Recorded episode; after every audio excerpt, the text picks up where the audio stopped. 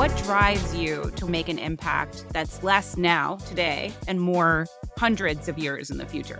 Well, our children, right? I mean, I decided to work on climate change. I didn't have children at the time, but something's driving you to make that kind of long-term commitment. And so I said the favorite thing I did today was pick up kids from school. I want to keep doing that. I would love to do that one day with grandchildren. And I think the only way to be able to have that dream of a beautiful future is to work on something long-term. And at least for me, that's like something that drives me personally. Three, two, one. Welcome to Lawyers Who Lead, a podcast that challenges the notion that the law lags behind. I'm your host, Segal Barnes. Each week, I invite a lawyer who's making powerful changes through extraordinary leadership.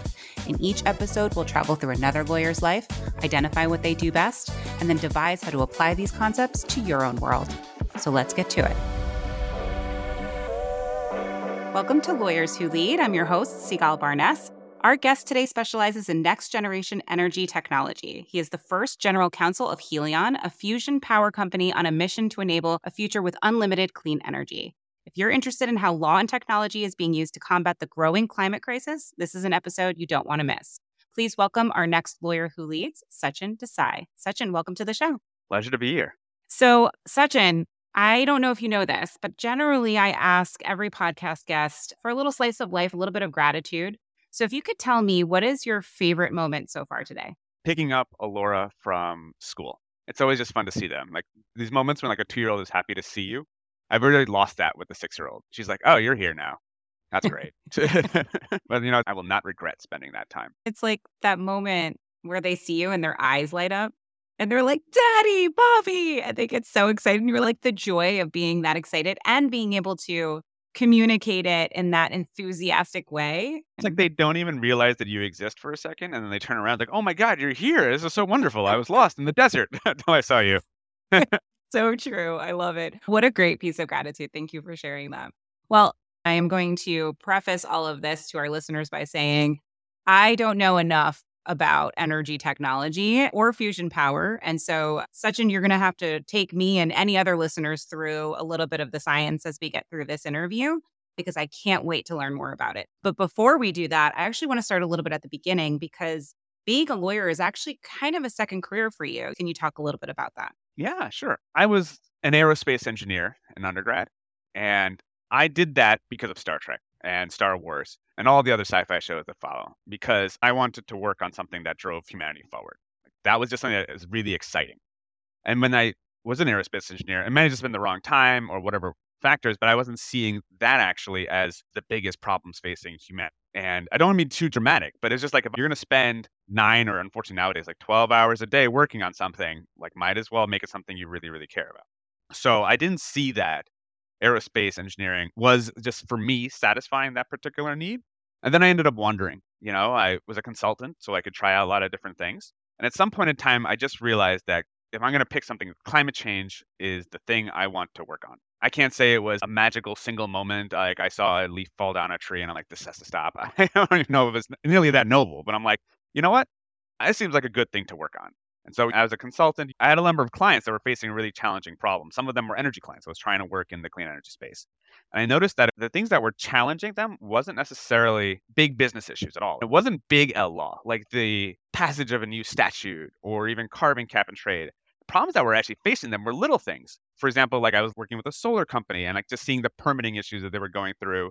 At the same time, working with other energy generators and just seeing the day-to-day local laws, all sorts of random things that were affecting them and causing more positive effects and challenges going forward was much more influential on actually whether these technologies were going to succeed. So I was like, this is interesting. You know, I want to work in climate change. It doesn't seem like the biggest way to make an impact is to necessarily work on the business issues. It could be an important way to make an impact, but it wasn't for me. I saw this unique area and I was like, let me try law out. And so far that's been true. That's really fascinating to me that you identified this friction that was happening for organizations, and then you wanted to go in and alleviate that friction in order to help those businesses make a larger impact. You're working for this company. You want to bend the nine to, unfortunately, a lot more than nine sometimes, hours a day making a progress. And these were the issues that were challenging them, like little L law, which I later learned to be like regulation, local law. It was like there's so much to law that isn't what Congress passes, right? There's other types of issues to look at. And that was actually where I think a lot of these issues, like climate change, was tripping up a lot of. And no one else wanted to spend time on it, so maybe I, I would try it. I want to back up a little bit because you said I was an aerospace engineer and I did that because of all the sci-fi shows, including Star Trek, which we both know we're, we're big fans of.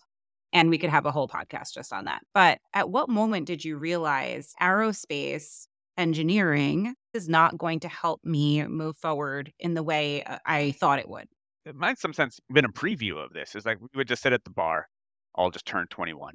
And we would complain, for example, about how we can't build high-speed rail. Or we couldn't talk about these other big projects that we thought were like the things that we wanted to do as aerospace engineers. And that's where I started to realize there was actually other issues that were causing these projects to not go forward. We had the technology, right? We don't have high-speed rail here today, for example.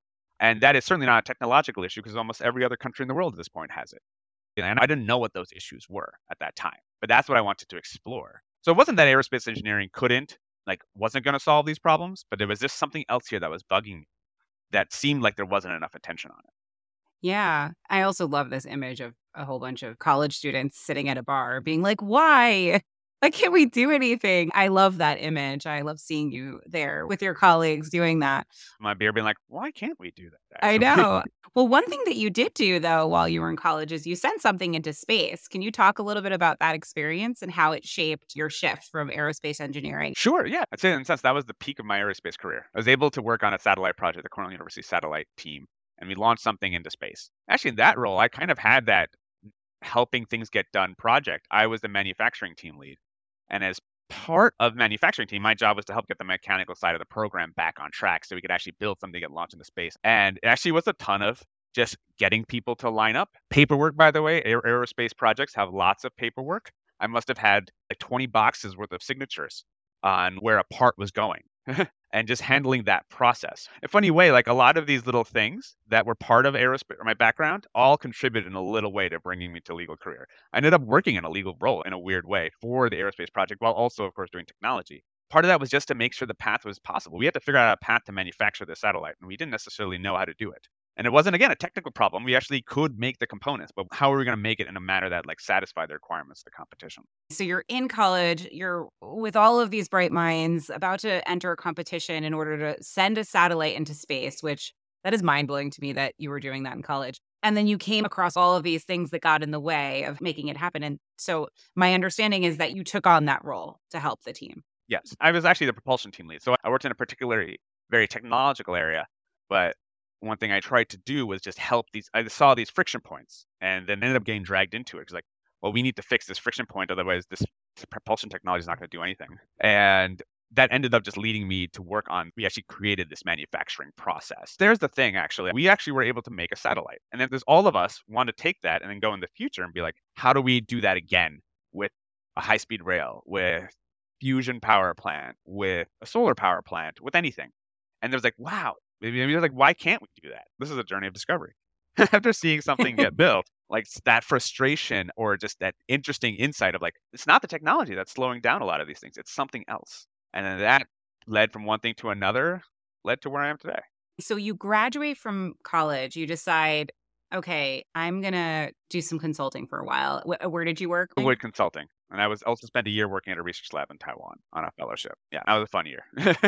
What did you do while you were there? Oh, I was working at the Industrial Technology Research Institute. Oh my God, another legal thing with all these little hints. Worked in the technology transfer office. I just worked wherever they were going to place me, but they placed me in the technology transfer office. And my job, actually, this is kind of an interesting side note, is Taiwan was, at that point in time, this is mid two thousands, they're trying to take a number of these O E M manufacturers, companies that were making parts for another brand name, like making stuff for Apple, for example. And then they wanted to actually become their own company. They didn't want to just be the person behind the scenes that was just making parts for a bigger brand. They wanted to have their own brands.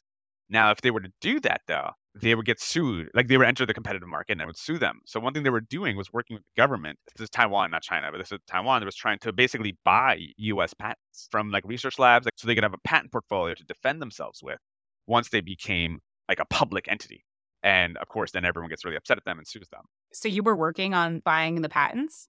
My job, I was a fellow. I don't know if I did any actual work. My job, what I saw was just this process of of like, I was part of the process of just evaluating patents. Like the job I had was evaluate these patents, see if they're any good or not for these fields of engineering. And then I just ended up spending a lot of time talking to patent lawyers to learn about this whole sector. Again, it's a fellowship, so it was a fun job. It wasn't a difficult job, but it was really insightful because you see like the law, the importance of the law. Like again, these companies already make the product, and in order for them to move on to the next level of their corporate evolution, it was actually, again, a legal issue. So here's another engineer trying to do something engineering-y, like running into the law again. So that's like the third time that happened. Yeah. And you see there are these breadcrumbs, right? That like sometimes we don't even realize in the process of living through them, but they start to shape your trajectory towards the law. Yeah. Okay. So you're consulting, you do this fellowship, and then you decide, okay, I'm going to go to law school. Because at that point in time, I realized there was something else other than the technology that was holding up deployment of game-changing technologies. And so then it came time to move on from that job. I was like, I could go to business school, but that doesn't actually seem to be the problem. Or get a P H D doesn't actually seem to be the problem. Let me try law. And if law sucked, then I would I would do something else, right? And maybe that was the key step, is not being scared to go into law, because I had a, something that was just driving me to do it. A lot of people want to become a lawyer because their parents did it or they want to litigate. And so it's very atypical to come at it from this field. But it was because of these breadcrumbs that said there was something here. There's something here about the law that is going to be very influential on deploying game-changing technologies that could have that kind of sci-fi influence on the world. Let me figure out what it is. So when you went to Harvard, did you have a specific type of law in mind that you thought would help you do that? Environmental law. Because law school doesn't teach you a type of technology. It teaches you a set of tools or a body of law that you can become an expert at. So environmental law is the law around the key environmental statutes that have play a role in climate change. So obviously, if I went in, if I wanted to pick the field of climate change, environmental law makes perfect sense. So I guess it was a convergence of two things. It was the convergence of wanting to see how the law could play a role in the deployment of game-changing technologies, to reuse that phrase. At the same time, wanting to spend those nine plus hours of my day doing something I thought was really, really helpful, as helpful as it could be. I saw that intersection at climate change and clean energy. Because energy is a highly technological field, right? And it's also a field where the solution is obviously focusing on things like stopping polluting activities, but it's also in clean energy, we have to build a solution too. We have to build, you know, actually, did you know this fun fact? If we wanted to get to net zero by twenty fifty, we have to replace a gigawatt a day of fossil fuel generation with clean energy generation. That is one huge power plant has to be built a day around the world, every day for the next thirty years. For what not to happen? Let's just be clear. For us not to melt the planet. And, you know, the planet will be fine, but all the people on it will be in trouble. So to avoid terrible consequences for humanity and the environment and all of the other organisms on this planet that we share with, we have to do something like that. In addition to taking energy conservation and other actions, we have to actually build our way out of the problem too. As a society, we need energy security. We've decided, and we're seeing this unfortunately around the world right now, we need to also provide energy to billions of people that don't have it, because they're suffering today and they don't care about twenty fifty, and they shouldn't have to care about twenty fifty. They don't have power today. Like, we need to build our way out of this problem. So were there specific law firms that you were looking at that had practices that would fulfill that kind of requirement for you? Now, this is where I really started to have to stake, not my own path, but couldn't trot a well-laid path. You could go work in environmental law. I learned doing environmental law, but a lot of that is the litigation side of things. Like, you're either defending a coal plant or suing a coal plant or defending a solar plant or suing a coal plant. You know, it's, it's more on that side. There is project finance. Personally didn't find that to be as interesting, but that's an area where you do contribute to the construction of new energy technologies. What I actually ended up going towards largely, it was at the time nuclear fission power. When you look into this field, you found out that fission contributes fifty percent of the clean energy in the United States. So we haven't actually built a new fission power plant in a long time. We finished some construction projects. We're actually about to finish maybe a couple other new fission power plant construction projects, but we haven't actually built one in a long time. Yet it is so powerful a clean energy generator that it still provides half of our clean energy, just on what we built in the fifties, sixties, and seventies. And so back then, it was actually essentially all of our clean energy generation outside of hydro. It was one of those areas where it's very much a thing of building it as a challenge. It has an immense impact on clean energy. And it's a very technically complicated area. So having an aerospace background was a little bit helpful. And no one else wanted to work in it. So I thought it was really cool. So it made it easier to get into. I tried an internship at a venture law firm's clean energy practice. But I thought that was not exactly how I wanted to use the law in this area. I worked at the Department of Energy in a clean energy program and trying to help them. So I tried these different areas out. I first clerked at a courthouse in D C, Court of Federal Claims. But then I tried doing another clerkship at the U S Nuclear Regulatory Commission and their Atomic Safety Licensing Board panel. And that was the way I was going to try out nuclear, because I was coming to this point. I was like, well, this is a field that has a lot of really interesting legal issues, but also technical issues and potential impact. So I did two years there. I was actually planning to stay at the agency, but then the government was doing this whole thing with sequestering and not hiring. So I ended up getting offered to work at a private law firm in nuclear regulatory and stayed there. That whole time, I was trying to work on the advanced next generation nuclear reactors that have the ability to, you know, transform the nuclear industry as we know it. And then I learned about fusion. And this is where the perfect sci-fi part, like the aerospace background, meets really interesting legal issues that affect deployment of clean energy. If you hear about fusion energy, you think it's probably fifty years away, but it's exciting because it's an energy technology where no one knows it even exists as energy technology, right? But it is potentially one of the most defining energy technologies we could ever have. The way I think about it is, if you look in a sci-fi story, if you look in a utopian sci-fi story, fusion energy is there. If you look at a dystopian sci-fi story, oftentimes it's a lack of energy. The energy sources have been polluting and destroying the world. Fusion is one of the triggers between our future being a positive future or a negative future.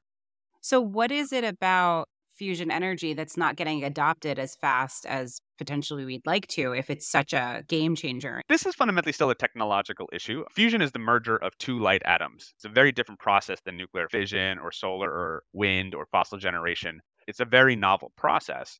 However, if it works, it has the ability to have all the benefits of all the other forms of energy generation combined. A fusion power plant can be very compact, still put out consistent, what they call baseload power, power that doesn't fluctuate up and down. It can be mass manufactured. And while every energy source has hazards associated with it, the hazards would be akin to many other industrial facilities. So it has the potential to basically have the clean energy benefits of solar and wind, but the reliability of a natural gas plant or a nuclear power plant. So it could bring everything together. The problem is it doesn't actually work just yet. We're close though.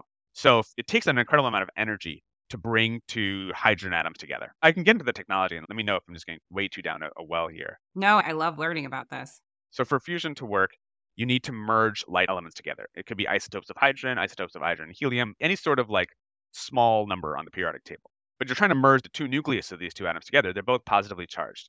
If you take any two positively charged things and try to bring them together, they repel each other. How do you bring them together? You have to inject a lot of energy into those ions. So they're flying around, they're going super fast. They'll get over their repulsion effect and then start to get closer to each other where they merge. And when that merger happens, due to whatever magic nuclear physics that exists, they release energy. The problem has been the amount of electricity we spend to get those ions to high enough energies where they fuse always takes way more than the power we get out because of the inefficiency of the approaches we're taking. Hmm. But what's happened, though, is over fifty years or sixty years of development, our process has been getting better and better to merge those two ions, to the point of now there are companies like Helions that believe they can break that threshold and produce more electricity, not even just energy, but more electricity out from fusion than in by twenty twenty-four. So, for example, Helion's built six devices under its approach that each one doing better and better and better and getting a little bigger, a little different, a little more evolved, obviously, as you learn as you go, to the point that now we're at this critical juncture. Helion's not the only company pursuing fusion. There's actually twenty plus companies in the United States that are pursuing fusion. But it's based on this trend of a number of hard work over time, over the last fifty, sixty years, where we're starting to get to the point where we can cross that threshold and start to produce more electricity out than in. So let me just recap this to make sure that I understand what you just said. In order to create fusion energy that would eventually be able to be the clean energy that we need to stop relying on energy that's potentially hurting our planet, but could then help our planet, we need to, to create the combination of the nucleuses of two atoms that are positively charged and don't want to be combined, and figure out how to do that. But it takes an immense amount of energy to even get that done, or electricity to get that done. So it's difficult to figure out how to do that at scale. It would take a very long time, or it takes a lot of resources. But over the many years, we've been able to figure out how to reduce that amount of energy in order to get that to happen. Or yeah, have technologies that are more efficient at merging those two atoms. So yes, so we don't need so much input energy to make it work. Got it. There's more to it. There's like a whole story of enabling technologies that have happened. For example, like our approach requires fiber optic cables, power semiconductors, things actually unrelated to fusion that have evolved over the last twenty years that have helped this journey upward. Mm-hmm. But maybe we say that for a future sci-fi blog where we get into real detail. Yeah, no, absolutely. But I think this was just the right amount of information to like help me and potentially our listeners who are not familiar with the science around this to get a better grasp and get our head around what we're talking about here. So now that we understand like what Helion does, help me understand the landscape here as it relates to Helion and all these other companies. Is there some sort of collaboration, or is it like a, a race to whoever gets to the finish line first? I think largely it is a friendly competition at this point. And then the way we also think about it is a little bit more geopolitical. We're not the only country engaged in fusion. There are other countries engaged in fusion. To go back to patents, one thing I do on the side with the company is I help manage our patent work. And I was looking up something, and I saw that after we had hit a key twenty twenty-one milestone, another company, in this case in China, a state-owned enterprise, had started up an identical fusion program to what we were doing. And they could have done it very much on their own. I'm not trying to say they, they copy it. We don't have any evidence of anything. But it was just interesting to see that there are other countries now pursuing these approaches to fusion. Mm-hmm. And so it's very important, at least for us, we feel, to get it right here, because we have not only just this competition among peer entities, but these competitions among countries and controlling the future of energy. So there's a collaboration. You're clearly competitors in some ways. All selling electricity. So yes. But there is also at the same time a collaboration from a regulatory perspective. Regulatory, you know, engagement with the government or with other stakeholders. There's many things that we share common issues on. Right. Safe and efficient deployment, especially when we're all trying to figure out the technology works. There's no need for us to necessarily be engaged in cutthroat competition at this point. Absolutely not. I always find that really fascinating when you see people that are trying to achieve the same thing and trying to go to market with the same things, but there's a shared interest or many shared interests that also create a collaboration that benefits everyone. Let me say that this is not like Helion's official position. So let me lawyer it up for a second here. You know, I'm I'm just trying to speak about myself and what I view. I'm not speaking for Helion or its official policies. Absolutely. Thank you for lawyering it up. And I think all the lawyers listening will one hundred percent appreciate that. One other thing on the science, because I had just read something and it just blew my mind a little bit, where it says that nuclear and fusion power are actually opportunities for deep space exploration. I know this is not what Helion does or like what the goal is, but can you tell me just a little bit about what that means? How deep of space could fusion bring us? Yeah, okay. Well, this is, Helion is not pursuing a, a space fusion technology. Mm-hmm. What I'll say about fusion in space, with fusion energy, we have the ability to not have to rely on the sun for power or a small radioisotope. And this is one of the differences I think is going to be talking about nuclear power versus fusion power. One thing that both offer in space travel is the ability to have power far away from the sun, right? Solar panels are how many things are powered right now, or batteries, but usually solar panels. And when you get to Mars, like the sun isn't like actually that big anymore. It looks more and more like just another star in the sky. And so you actually can't use solar power to do a number of activities. And also then it's not exactly a huge energy generation source. So fission, like particularly radioisotopes, like those provide a fair amount of power in a very small space. And that's why you have rovers on Mars. Like you can use a rover on Mars that uses solar panels, but a lot of the newer technologies that are being deployed for these kinds of semi-deep space applications use fission radioisotopes. But that is obviously a very complex technology to use. It has radiation. You have to manage the number of issues. What fusion offers is basically to go a level higher. Again, you don't need the sun to produce fusion energy. The fuel for a fusion power plant can fit in like the size of the desk I'm sitting on. So you could bring it with you to space to last fifty years. But it puts out megawatts of power, not kilowatts of power. Here's an example of where this might actually have applications. This is my favorite. There's this project they're trying to do in space or in NASA where they want to use the sun as a gravitational lens, a gravitational telescope. So a telescope has like two lenses, right?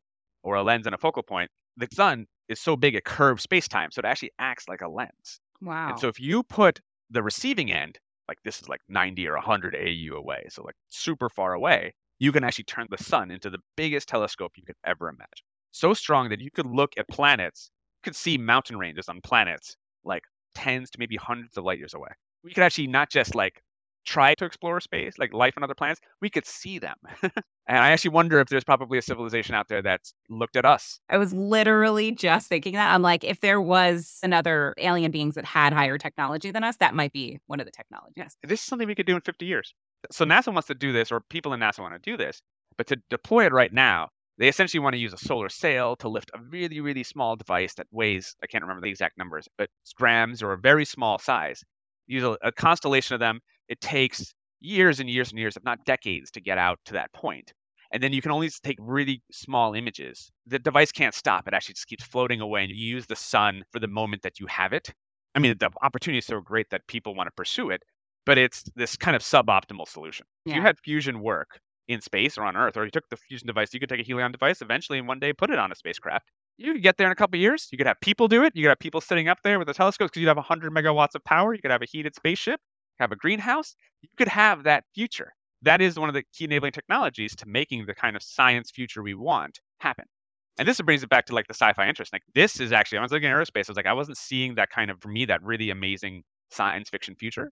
But fusion actually makes that opportunity possible long-term.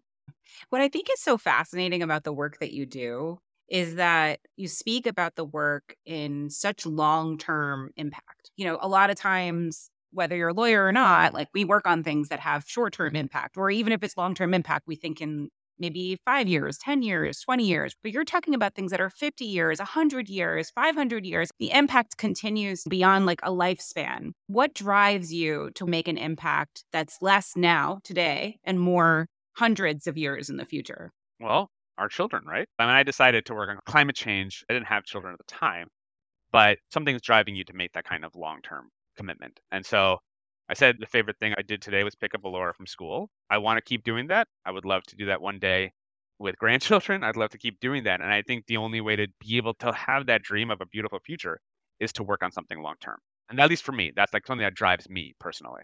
I think it's very admirable also because it's not always easy to stay motivated when it's not you who gets to see the end result. We're going to see a commercial fusion power plant by the early twenty thirties, if not earlier, actually. So I am not like all altruistic. There's actually a commercial product here that will be seen, and I hope dang well to see it pretty soon. So it, there's a lot of selfishness involved in this one. But I think that's what makes fusion exciting is it's now tripped from this purely altruistic fifty-year endeavor to something that we can actually make happen. And that's why they need lawyers too, at the end of the day. Right. And we're shifting now from not just being a technology, but to being a deployed product. Clearly, there's milestones, very significant ones, yeah. But you're never going to get, I mean, let's hope we could see it in our lifetime, but you're never going to get to the Star Trek dream, the place where everything's been solved and we don't have to worry about the planet anymore and everyone's good to go when it comes to energy. I don't work out and eat healthy enough to see that future. I know. I know going into this. But who knows? Maybe we will. I don't know. I mean, the work you do, maybe that will have that impact faster than I think. But there is something to be said about saying my part is a small part of a larger progress. And I am excited to be part of that, even if I don't see the final result of it.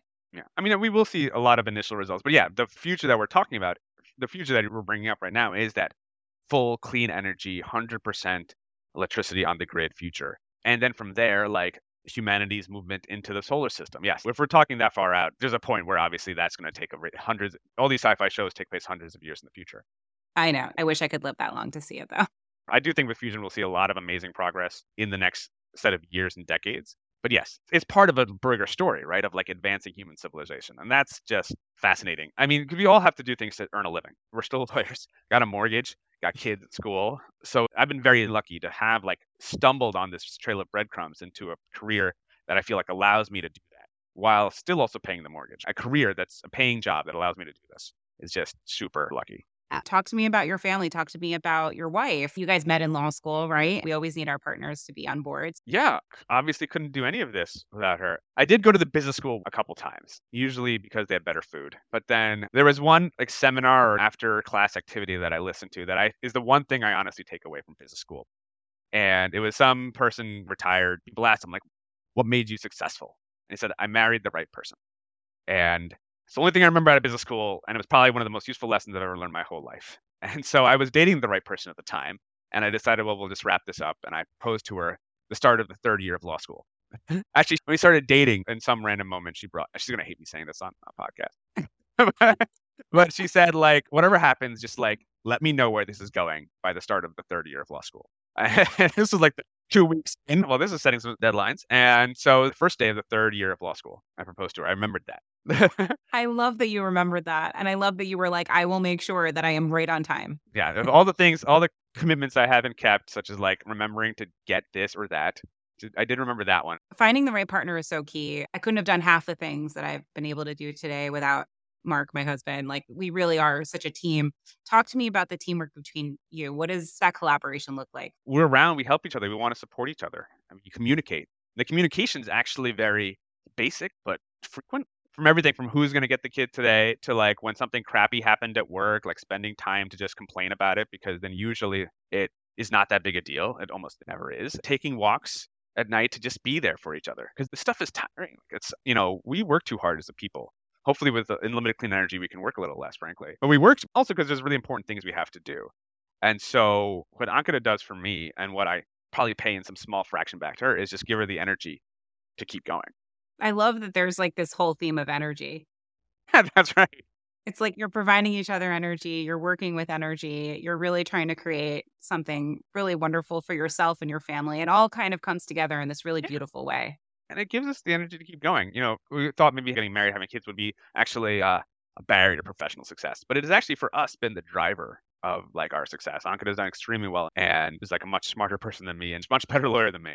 But not only does our like our family give us the strength to like to give us the drive to want to keep working and keep doing things, not just for like we have to feed them, but because we want to see this world succeed that they can live in. But it also getting off of work at whatever hour, spending time with the family, it gives you the energy to do it the next day. I actually think if without them, like it would be harder for me to keep up this momentum. I agree with you wholeheartedly, but I don't even know that up until this point, I fully put all of that together for myself. Like it is what drives me, but I don't know that I've ever, ever actually connected that from my heart to my mind. They just create this long-term sense of world. Like you're more attached to the world now than in a way that we've never been before. And we're more invested in its success and us being contributors to it because we have a real stake in the game. That's beautifully put, truly. And as much as I would actually want to continue this conversation, I do want to get to the question of why a company like Helion would need a lawyer, but also what are the specific things that you're doing to really help the company move forward as a lawyer? We have a new energy technology, right? So it's really interesting questions like, how do we deploy this technology? Uh, and that is like the regulatory framework that we talked about. It is like, how do we work with utility customers to be customers for this ephemeral future technology? It's all the little stuff. And one thing I try to do in this job is just make it easier for our company to deploy like faster and safer. And that means sometimes doing the stuff no one else wants to do. That's obviously, that's one of the jobs of a lawyer, frankly. Reading the long documents no one else actually wants to read. And funny thing, at the end of all this journey of legal discovery, like just being around to help is probably the one thing I do for this job. To me, it's very clear why a company like Helion would need a lawyer, but because you're the first general counsel of Helion, what does it look like to be the first general counsel of an organization? There's a constant, frequent conversation of like, why are you here, mm. right? Why are we spending money on this particular person and not another plasma physicist or electrical engineer? And not to say negatively, it's it's actually, oh, we have a lawyer now. Like, what do we need a lawyer for? And then they very quickly realize all the things that hopefully make their jobs easier by having a lawyer. And that could be like helping figure out how we're going to do very basic corporate functions. We have outside counsel that have always helped us, but now we can make the C E O's job easier. Or the biggest part of my job has been on regulatory. So helping the company find the regulatory path forward for safe deployment is something that's like, oh, turns out we need to think about that now. Or like, oh, we buy, like, we're not just buying, like, we're advancing as an organization. We're not just buying like stuff on Amazon anymore, like, or the Amazon equivalent for metal. We need to like engage in custom contracts to buy millions of dollars of components. It's like, oh, it'd be nice if someone knows how to write a contract. Oh, it didn't say we're just giving you money for free here, supplier. And so like, that's the stuff where I think it's constantly that, like, oh, you're right. This is something we need that a lawyer could help with. How long has Helion been in business for? Since twenty thirteen. But the year before I joined, it was like a thirty-person company. Now we're at one hundred twenty-five, maybe one hundred thirty by the time of this podcast. By the time it's aired, I hope to say one hundred fifty. So we're growing so fast that it is very much now a large business or a medium-sized business that we're trying to run here to make fusion happen. It's fascinating because when you first start a business, you know, they probably used outside counsel for a very long time. I'm assuming they actually got you from their outside counsel. That's correct. I was outside regulatory counsel. So I was energy regulatory. That makes sense. To the point where the billing rate, where the bill got too high and they're like, this is just cheaper to have you work for us. Right. So yeah, for a while you use your outside counsel and, and then as you develop and grow and mature as an organization, you start to realize, okay, like we need more of that in-house expertise and bringing someone that really understands your business, has passion for the mission that you have and has the experience with you for so long. So it seems like you're a valuable asset to them. Well, you should relay that to me. Well, hopefully someone from Helion is listening. So. Wonderful. All right, let's get to some rapid fire yes. questions. After everything we've talked about, your entire journey, all of the things that we've discussed, what do you think leadership in law really means? Uh, a lot of my job is making it easier for the company to do its job. So trying to make it easier for others and enabling something to happen. So leadership in law from an in-house general counsel perspective is taking those first steps, doing the stuff no one else wants to do, doing those actions to make the company and the people that work for that company and our mission move forward. Leadership can manifest itself in a lot of different ways. And I think empowering others to achieve great things is a very strong sign of leadership. All right, next question. If there was one thing you could improve about the legal industry, what would it be? Working together. This is more going to reflect on my time at a law firm. Lawyers are like, held up as like this one entity, this one person that knows everything about this subject. Think like, oh, I have a car crash. I need to talk to a lawyer. I have to license a fusion power plant. I need to talk to a lawyer. And we actually don't know everything. People come to us and are like, what does this reg say? Like, why did it say this? I have no idea. I'm at the coffee shop right now and you called. And so I think taking a step back, I think it's like we should not be so held out as like these individual experts. We should be looking at this as like a team. So one thing that Helion does extremely well is we have a regulatory team. And it is me, it is a physicist, the chief business officer, and then the C E O will join at times. But it's this collective group of people with different skills. And I think we've done a very good job developing like a safe and effective framework for fusion energy and a path forward to deploying this technology because we actually all work together. We all admit when we don't know something and we all like, share ideas and then get feedback from people that are totally outside of our field. And I think that results in a better product. Now, if you do that in a private law firm, like you have four people, oh, it's like four thousand dollars an hour. I can't afford this. But we need to move away, I think, eventually from this idea of like each individual lawyer as its own expert. Like we have to move towards teams, people that help check each other's work. So much legal advice is given at three in the morning by like one person that writes an email to another person. This can't be accurate. Organization has to move towards people working together to develop a product. Somehow to do that cost effectively, I'm not sure how, but that's going to result in helping companies and individuals move forward better with their lives. Lawyers need to work a little bit less as silos and more as a team in order to gain all the different perspectives in a way that's cost efficient, but also provides all of the success and yeah. insight that like diversity of thought can bring. And there shouldn't be this expectation that each individual lawyer is this totemic pillar of knowledge. And that's how you're graded on, right? Like basic skill of a lawyer is sometimes the ability to read a long document. It is not actually what we know, it's what we can learn and translate and deliver to others. So I feel like a lot of law is about going to this person and expecting them to know everything. And then the culture and the community is built on that. We should instead like start from the ground up. That's not your expectation. Your expectation is to work as a team and to help work with others to figure out solutions. Great answer. What's a piece of practical advice to our listeners? These are leaders and future leaders looking to follow your lead.